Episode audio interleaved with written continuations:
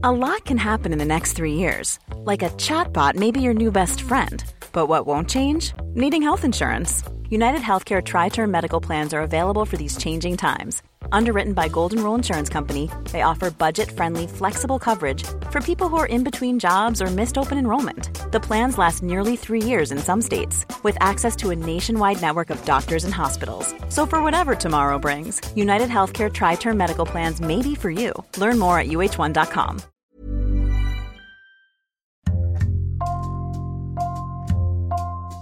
Bonjour, c'est Jules Lavie pour Code Source, le podcast d'actualité du Parisien.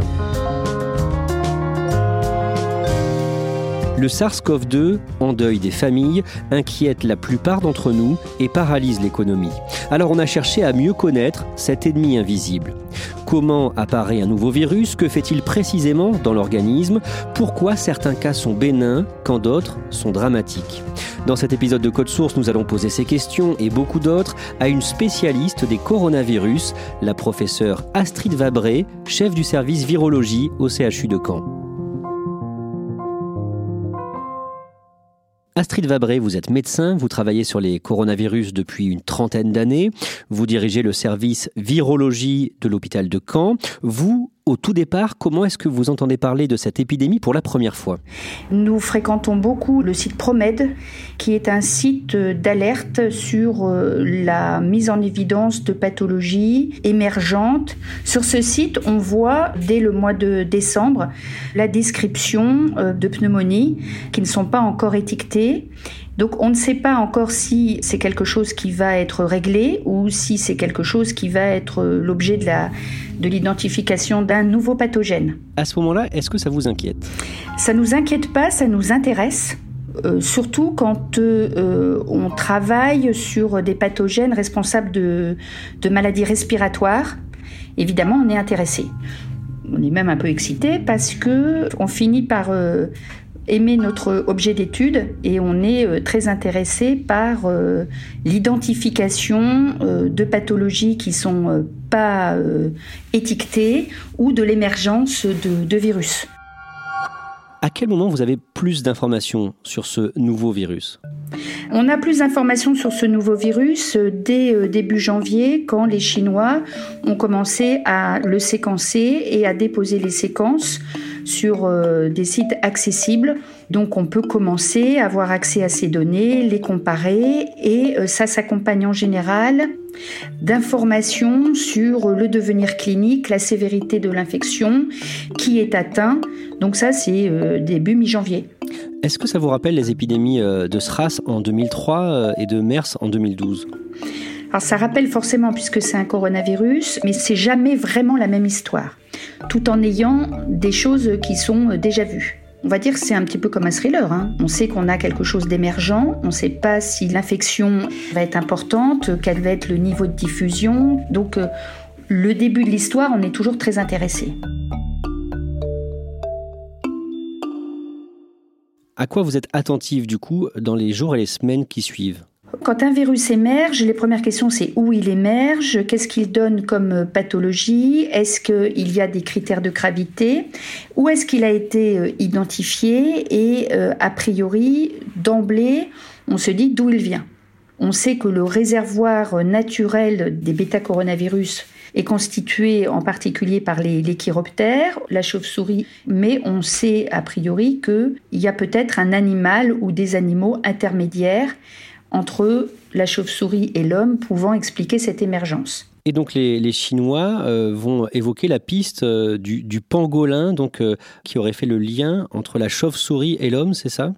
Effectivement, au bout d'un moment, on a eu cette histoire de pangolin et très peu d'informations encore, en dehors du fait que le pangolin semble héberger un coronavirus proche du SARS-CoV-2, du Covid, et euh, proche également d'un virus de chauve-souris, mais on n'a pas euh, la reconstitution de l'histoire. Le nom de ce nouveau coronavirus, c'est SARS-CoV-2, c'est ça? Le virus a été nommé SARS-CoV-2 et l'infection a été nommée Covid-19 par l'OMS. Donc il y a un nom pour le virus et un nom pour l'infection qu'il cause. Est-ce qu'un virus est un être vivant? Pour moi, oui tout dépend de la définition de la vie. La, vie n'a pas une définition consensuelle. Personne n'est d'accord sur la définition du vivant. Pour certains, donc, les virus n'appartiennent pas au monde du vivant et pour d'autres, si. Donc c'est un débat qui n'est pas tranché. Quel est le, but de chaque virus? Je pense qu'une des bonnes définitions du vivant, c'est de diffuser et de se maintenir. Et donc, euh, on peut imaginer que un virus, son but, c'est de se maintenir dans la nature. Est-ce que le virus a intérêt à nous tuer?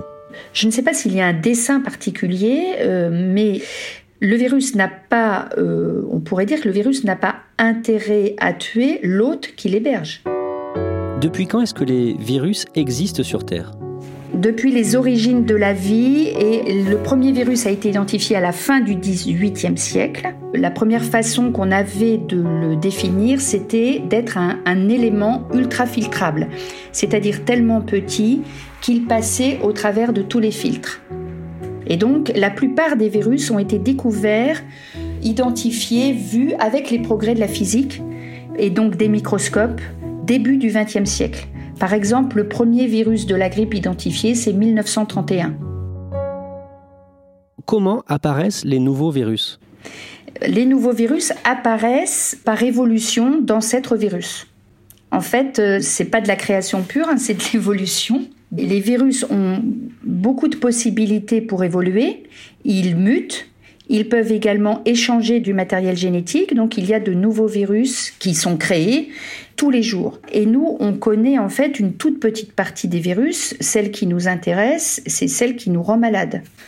En médecine, on les recherche dans un cadre médical. Est-ce qu'on sait combien il y a de virus dans le monde? Euh, Non.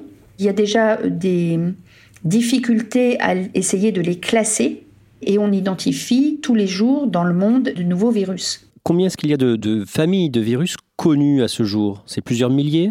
Je dirais 6-7 000 peut-être? Mais euh, en fait, ça veut, ça veut rien dire parce que ça ne reflète pas ce qui existe. Ça reflète ce qu'on connaît et ce qu'on a classé. Donc c'est un monde assez infini, extrêmement diversifié. Les virus, ils sont partout? Partout, déjà dans notre organisme, où on est fait de cellules dites humaines, plus des bactéries, plus des virus. Quand on regarde notre matériel génétique, le génome humain par exemple, le génome humain contient 8 à 10% de séquences virales. Donc, ce sont des virus qui ont infecté nos ancêtres, qui ont ensuite infecté les gamètes, les cellules, les spermatozoïdes et les ovules de nos ancêtres, et qui ont été intégrés à notre génome en nous apportant des fonctions.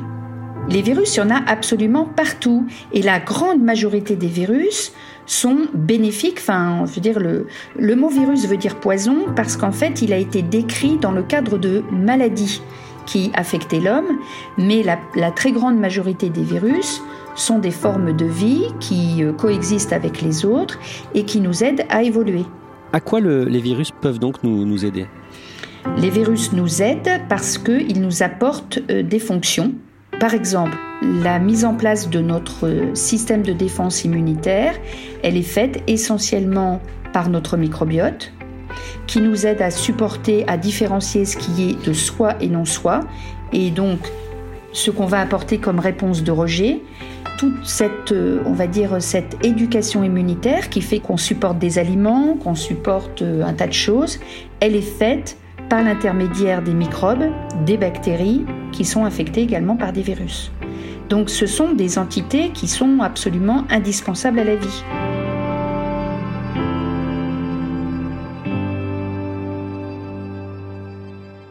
Vous le disiez, tous les virus ne sont pas dangereux pour euh, l'homme, ils sont même euh, précieux, utiles? Ils sont précieux et utiles, oui. Les virus infectent, tout ce qu'on appelle le vivant. Ce sont des microbes qui euh, régulent en fait beaucoup d'écosystèmes. Donc euh, ils, ont, ils sont extrêmement importants pour euh, la vie en général. Est-ce qu'on peut utiliser les virus pour soigner certaines maladies? Oui, on utilise des virus pour soigner, notamment les cancers, puisqu'on peut utiliser les virus comme vecteurs. Comme on a vu que les virus ils sont très professionnels pour pénétrer dans nos cellules. Et donc, par euh, génie génétique, hein, on peut utiliser certains virus pour euh, transporter euh, des gènes qui vont être délivrés à l'intérieur de nos cellules et qui vont être à l'origine de la fabrication de protéines qui vont nous permettre d'agir contre certaines maladies, notamment contre certains cancers.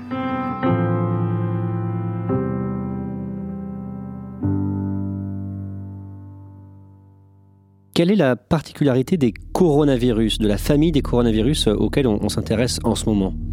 Ce sont des virus qui ont euh, d'abord été identifiés chez les animaux, qui sont très bien connus des virologues vétérinaires, qui donnent des infections chez les animaux d'élevage.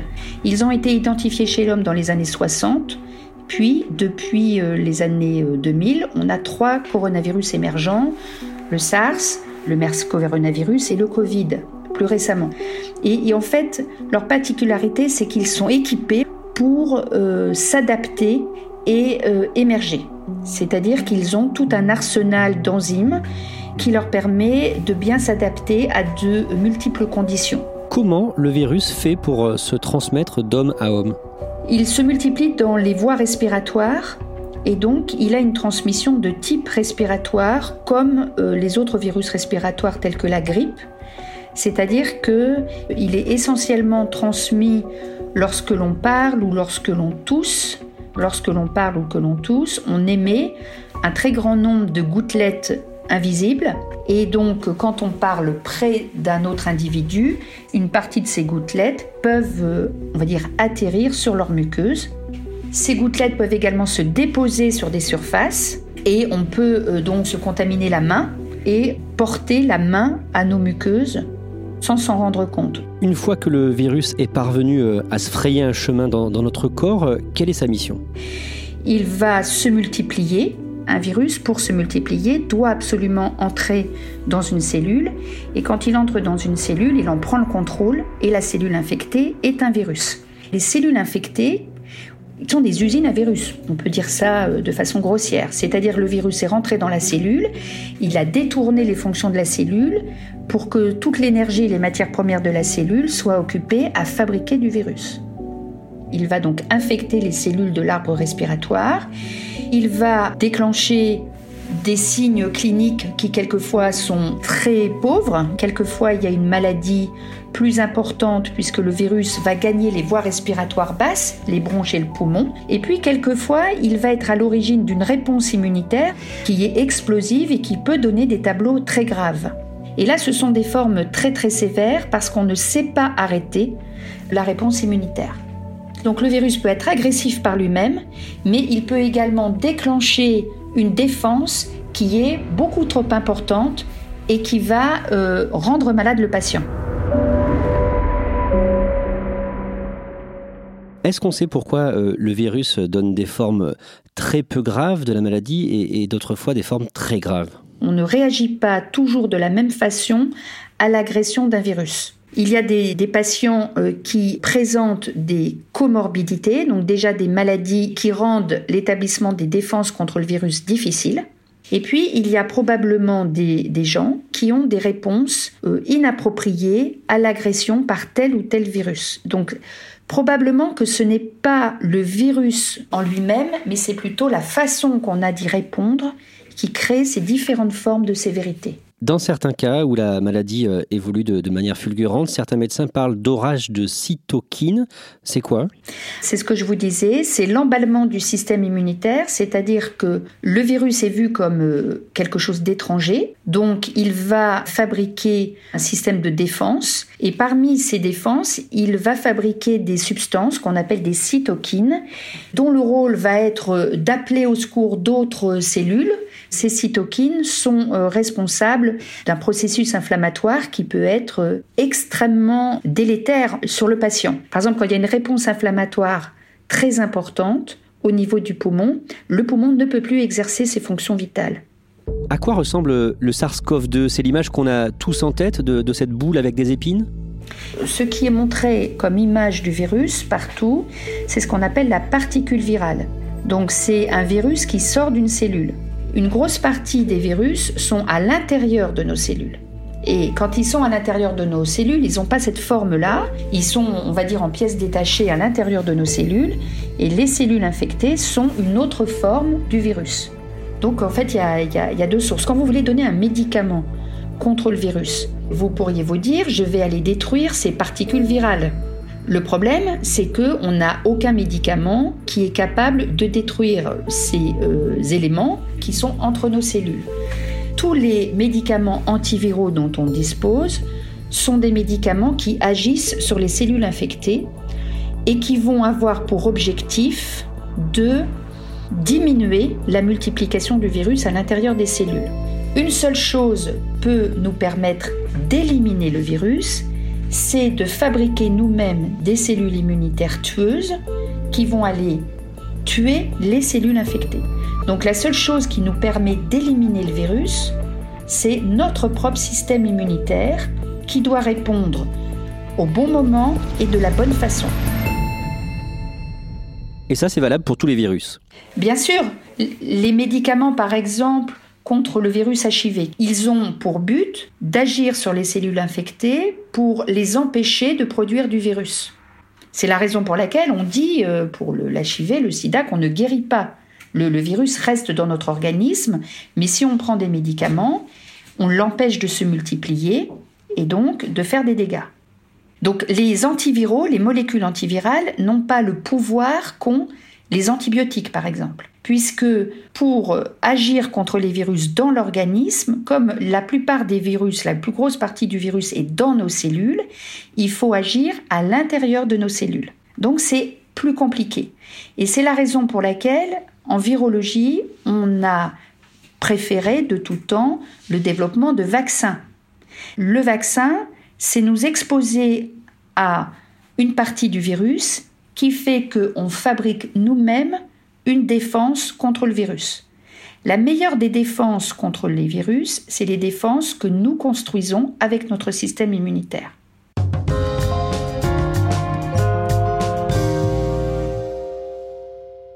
Aujourd'hui, vous, pensez, euh, vous en tant que spécialiste, que la meilleure chose à faire pour freiner cette épidémie, euh, c'est bien de, respecter le confinement?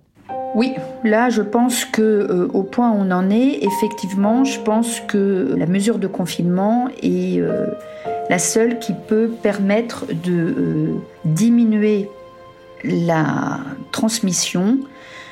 C'est un virus contre lequel nous n'avons pas de vaccin.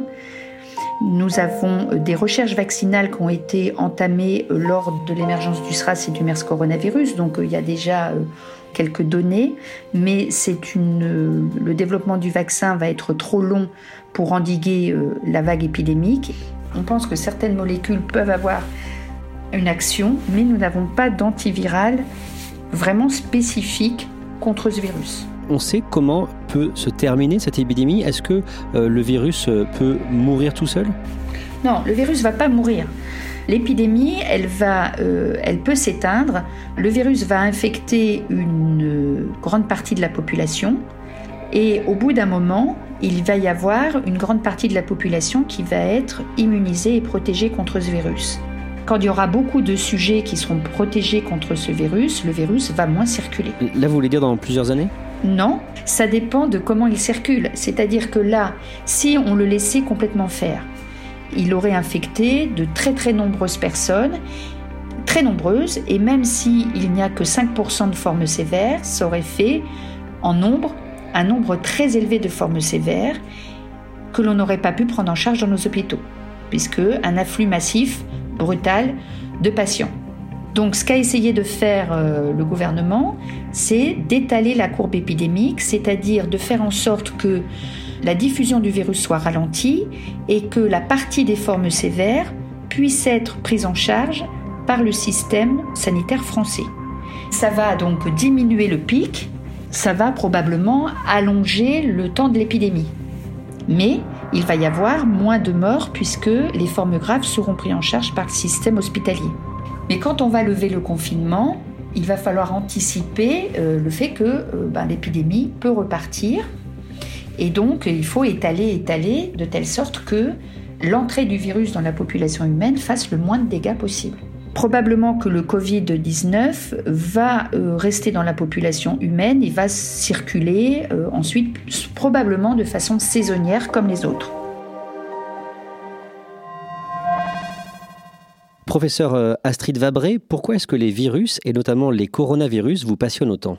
En fait, c'est une question de hasard. C'est simplement le fait que mon patron, avant, quand j'étais jeune, mon patron m'a donné ce sujet d'étude à une période où personne ne s'intéressait à ces virus. C'est la raison pour laquelle bah, je me suis tournée vers euh, les gens qui les étudiaient, donc beaucoup de virologues vétérinaires à l'époque. Il y a eu des émergences de coronavirus qui ont suscité à chaque fois des programmes de recherche avec des découvertes et des avancées, mais euh, les coronavirus sont longtemps restés un sujet d'étude qui a été peu, on va dire, financé par la recherche, car considéré comme non, non prioritaire. Non prioritaire parce qu'au départ, il, ne s'attaquait pas à l'homme, c'est ça? Si, ça fait très longtemps que les coronavirus infectent l'homme, mais il n'était pas considéré comme euh, un virus pouvant donner des infections graves chez l'homme. Bien sûr, ça va changer. Ça a changé déjà un peu au moment du SRAS en 2002-2003, puis on a oublié. Ça a changé un petit peu lors de l'émergence du MERS coronavirus en 2012, puis on l'a oublié. Il y a eu d'autres virus qui ont émergé et qui ont retenu toute l'attention, hein, dont par exemple le virus Ebola, le virus Zika, euh, le virus chikungunya, la dengue. Là, avec le Covid, effectivement, les coronavirus ne vont plus être considérés comme des virus, on va dire, euh, dont l'impact médical est mineur. Ça vous fait quoi de, voir que ce sujet euh, des coronavirus, auquel vous avez voué une grande partie de votre vie depuis une trentaine d'années, bah, devient le sujet majeur pour la planète entière? Bah, c'est très étonnant pour moi parce que quand j'ai commencé à travailler dessus, ça n'intéressait personne. Donc les financements euh, ont été difficiles à avoir. Et de voir maintenant que c'est le sujet, c'est vrai que c'est un petit peu étonnant. Alors sur le plan euh, virologique, ça m'étonne pas beaucoup parce que on, sait que ces virus euh, peuvent créer des pandémies. En revanche, ce qui est une surprise, c'est les conséquences sur la façon dont on a construit notre monde. Et ce qui est décevant, c'est l'incapacité qu'on a à faire de la prévention. Un philosophe, Emmanuel Kossia, a déclaré récemment L'angoisse que nous éprouvons aujourd'hui euh, vient en grande partie de ce que nous réalisons, que le plus petit être vivant est capable de paralyser la civilisation la mieux équipée techniquement. Est-ce que vous êtes d'accord avec lui? Oui, je pense que effectivement, on peut être un peu surpris hein, des conséquences de cette euh, épidémie on, sait déjà qu'il y a plusieurs dangers avec les microbes. Hein. On, parle beaucoup, par exemple, de la résistance aux antibiotiques pour les bactéries. On sait que ça va probablement arriver un jour que des bactéries tueuses ne soient plus sensibles aux antibiotiques que l'on a. Pour les virus, c'est un peu plus compliqué parce que euh, c'est très difficile à anticiper. On sait que ça va arriver depuis, euh, on va dire, le mésolithique, hein, depuis très longtemps. On sait que des virus émergent, mais on a fait comme si on pouvait répondre toujours. Et là, en fait, on est arrivé à un point où une épidémie déséquilibre complètement les systèmes économiques, le système aussi de fourniture de certaines matières premières, etc. Donc on n'a pas pris en considération, oui, les microbes. Merci professeur Astrid Vabré, chef du service virologie du CHU de Caen.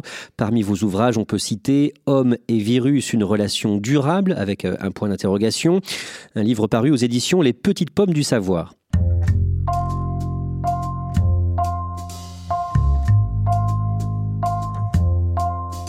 Code Source est le podcast d'actualité du Parisien, disponible chaque soir du lundi au vendredi. Si vous aimez Code Source, n'oubliez pas de vous abonner sur votre application de podcast préférée, comme Apple Podcast ou Podcast Addict.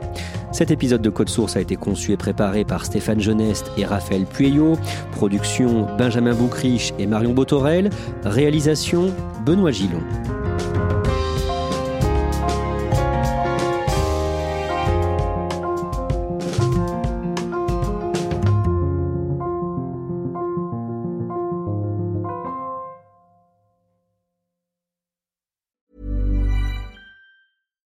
Flexibility is great. That's why there's yoga. Flexibility for your insurance coverage is great too. That's why there's United Healthcare Insurance Plans.